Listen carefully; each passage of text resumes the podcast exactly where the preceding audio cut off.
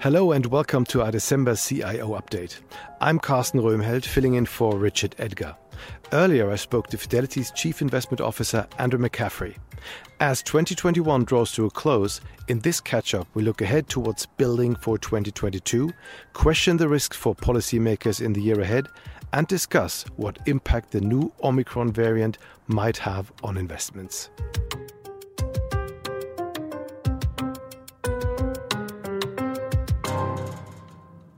Hello, Andrew. Thank you for joining me. Hi, Carsten. Very good to be with you. As we look ahead to the new year, how are markets looking? What impact do you think the emergence of the Omicron variant could have on investment outlooks in general? So I think as we have come through these last few weeks, that uh, it's been interesting to see maybe some of the froth that was uh, building in markets just being taken off, and obviously that was linked to seeing um, you know this new COVID variant coming through and surprising uh, everyone as a risk the reality as we look forward is that um, I feel that it's something that maybe introduces again some of that sort of stop start into economic activity, puts a little bit more friction and barriers into uh, uh, you know how economies can get to run in full open mode, but also some of that friction that goes across different countries as they take different approaches to how to manage this and as the variant works its way across the world. So, with that in mind, I think that there's a, a couple of things very quickly that um, come through. One is that the impacts you see on some of the growth numbers that could come through from that a little bit in terms of that friction showing up again and keeping some of the inflationary pressures, especially on the supply uh, chain side, in place. And it would be very interesting to see how policy dynamics develop because we are at a point in time where we've had a slightly more hawkish developed market central bank conversation at the same time as fiscal policy has been remarkably expansive but has hidden a point that uh, you know can that continue in such a vein? And how does that support the demand profile uh, as we see some of these challenges around um, growth in the short term and so I think it's a very interesting picture. And markets have had their reaction, I said, taken a little bit of the froth out of them, especially in risk assets, but have actually recovered uh, reasonably well as they've got more insight to maybe the variant not having the prolonged impact. But what it does do is it means we then get back to some of the fundamental uh, elements um, of policy. And that, I think, is going to come back to the fore, which is how is the Fed going to respond? Are they going to be as hawkish as they're talking at the moment? Does that mean rate policy really starts to change? I want to go a bit deeper into that. And you mentioned central banks as a clearly as one of the major supports for the markets this year. There was an unprecedented wave of liquidity. And of course, central banks were uh, the initiators of that. They are facing a delicate balance now. The risks of policy errors increase by the day. So, what are some of the scenarios that investors need to consider for the year ahead? So one of the things that I think is very important is the degree to which you know is there a policy mistake already been um, in creation, which is the way in which inflation, having moved from this sense of that it will not last very long and actually uh, you know, resolve itself quite quickly into something that looks more persistent. And therefore, actually, should they have already been moving uh, earlier when we had uh, a much greater dynamic in both the growth front um, and in terms of how markets generally were starting to, to open up, versus where we stand now, as per my comments a minute ago, that actually more uncertainty. And actually, is it right to, to then see they move into a much more hawkish mode, just as actually some of the uh, tailwinds for the economy become headwinds. And I think this is where, when we look across the world, it's very interesting into 2022 because I think it's a very difficult balance for some of the developed markets and for you know, Federal Reserve and others uh, uh, in the ECB and the Bank of England.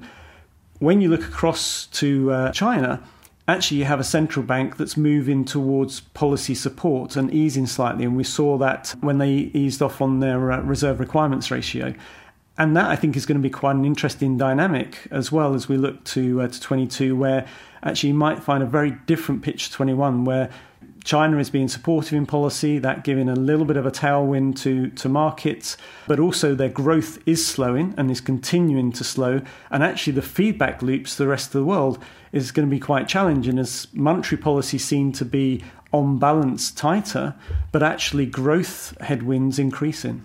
So, quite a different stance on different ends of the world with regards to central banks. But let's look to the US a bit closer now. US has been one of the leading equity markets in 2021. And before that, of course, as well. The consensus call is still to stick with the US as the driving force of this recovery. But there remain big questions when it comes to the outlook for US households and the economy in 2022. So, what is the risk that the US could fall behind after more than a decade in top position?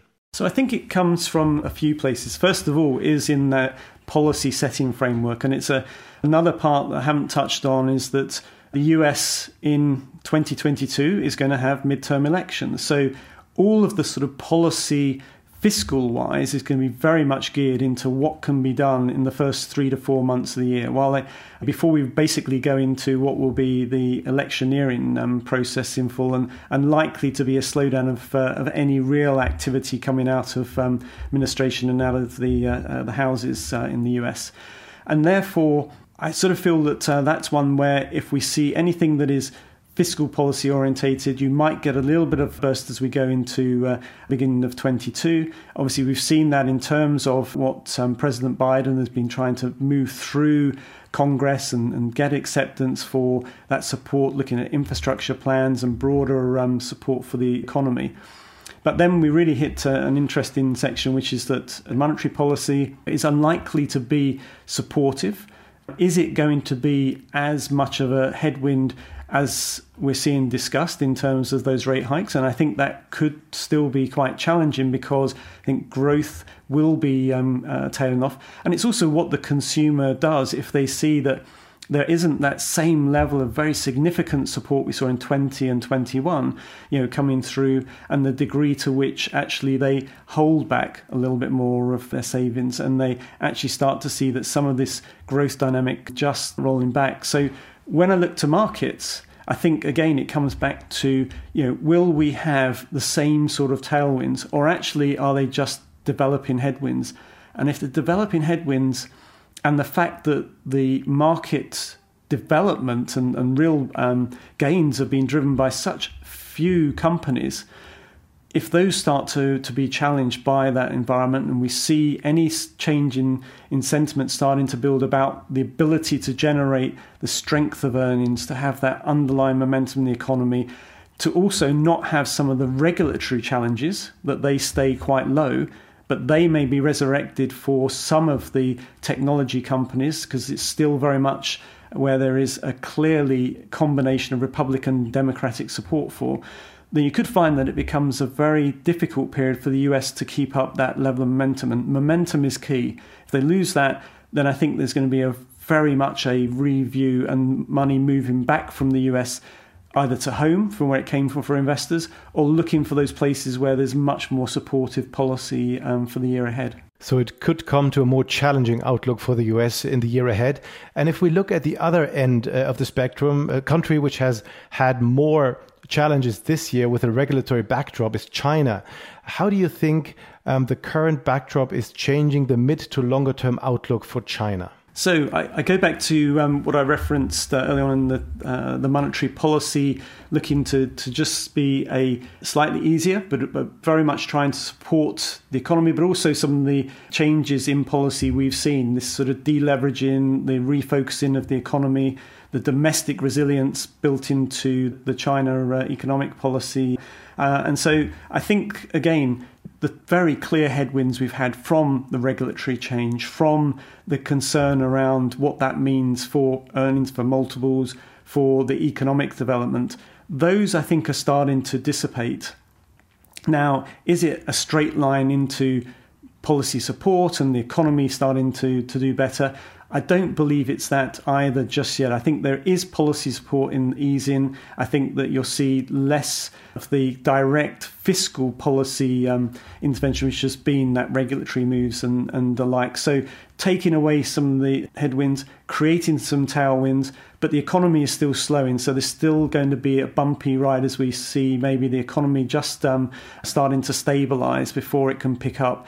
But I think when you look at the markets, the degree to which the market had built in those concerns and is not discounting some of that improvement, I think means there's an opportunity when you look to China for 22 that some of this will see growing improvement and especially relative improvement for the reasons I've discussed around the different parts of the world. So, still a bumpy ride ahead, but um, the peak pessimism may be behind us uh, with regards to China.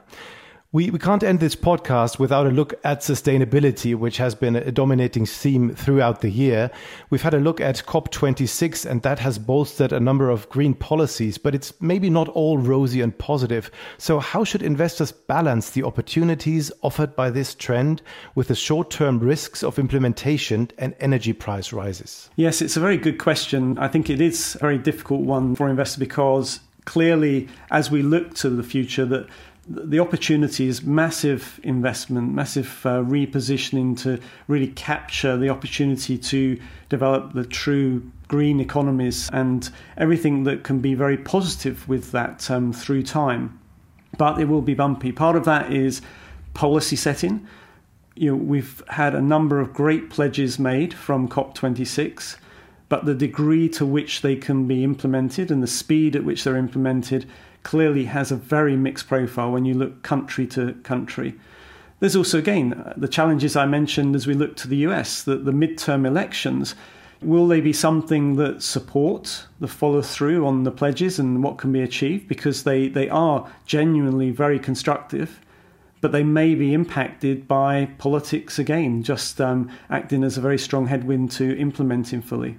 I think when you look to other areas of the world, and again, and I'm sorry just to concentrate, you know, it seems largely on US and China, but for China, it does feel like you know, the embedding into their national policy is really quite significant now. You know, they have uh, what is deemed as the ecological civilization agenda within the national policy. And this is about this significant development of a green economy and not just move into how do they offset emissions, but actually how do they remove emissions? How do they really improve on their whole country as a place that can be run off of a greener uh, agenda and energy for the future?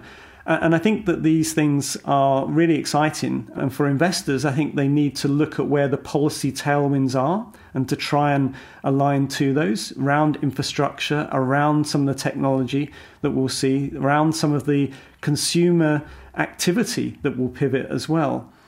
But it will be challenging in the fact that this will not be a smooth and constant process. It will vary by country and by the degree to which we see those policy headwinds and tailwinds um, play out. And so, uh, again, I, some of the key things I've highlighted of where to look in terms of the, the trends and the sectors.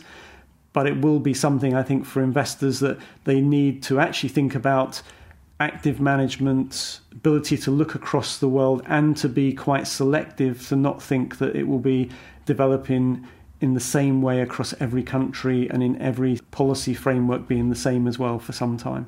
Thank you, Andrew. That wraps it up for this month, and thank you for listening. If you'd like to read more about any of the topics Andrew has covered today, please go to your local Fidelity website or fidelityinternational.com. And you can listen to plenty more on both our Fidelity Answers and Rich Pickings podcast channels. The producer of this podcast was Holly Eastman with technical support from Callum Blitz. From all of us at Fidelity, goodbye. This podcast is for investment professionals only and should not be relied on by private investors. This podcast is provided for informational purposes only and is intended only for the person or entities to which it is sent. It must not be reproduced or circulated to any other party without prior permission of Fidelity. The value of investments can go down as well as up, so you may get back less than you invest. For other important legal notices, please see our website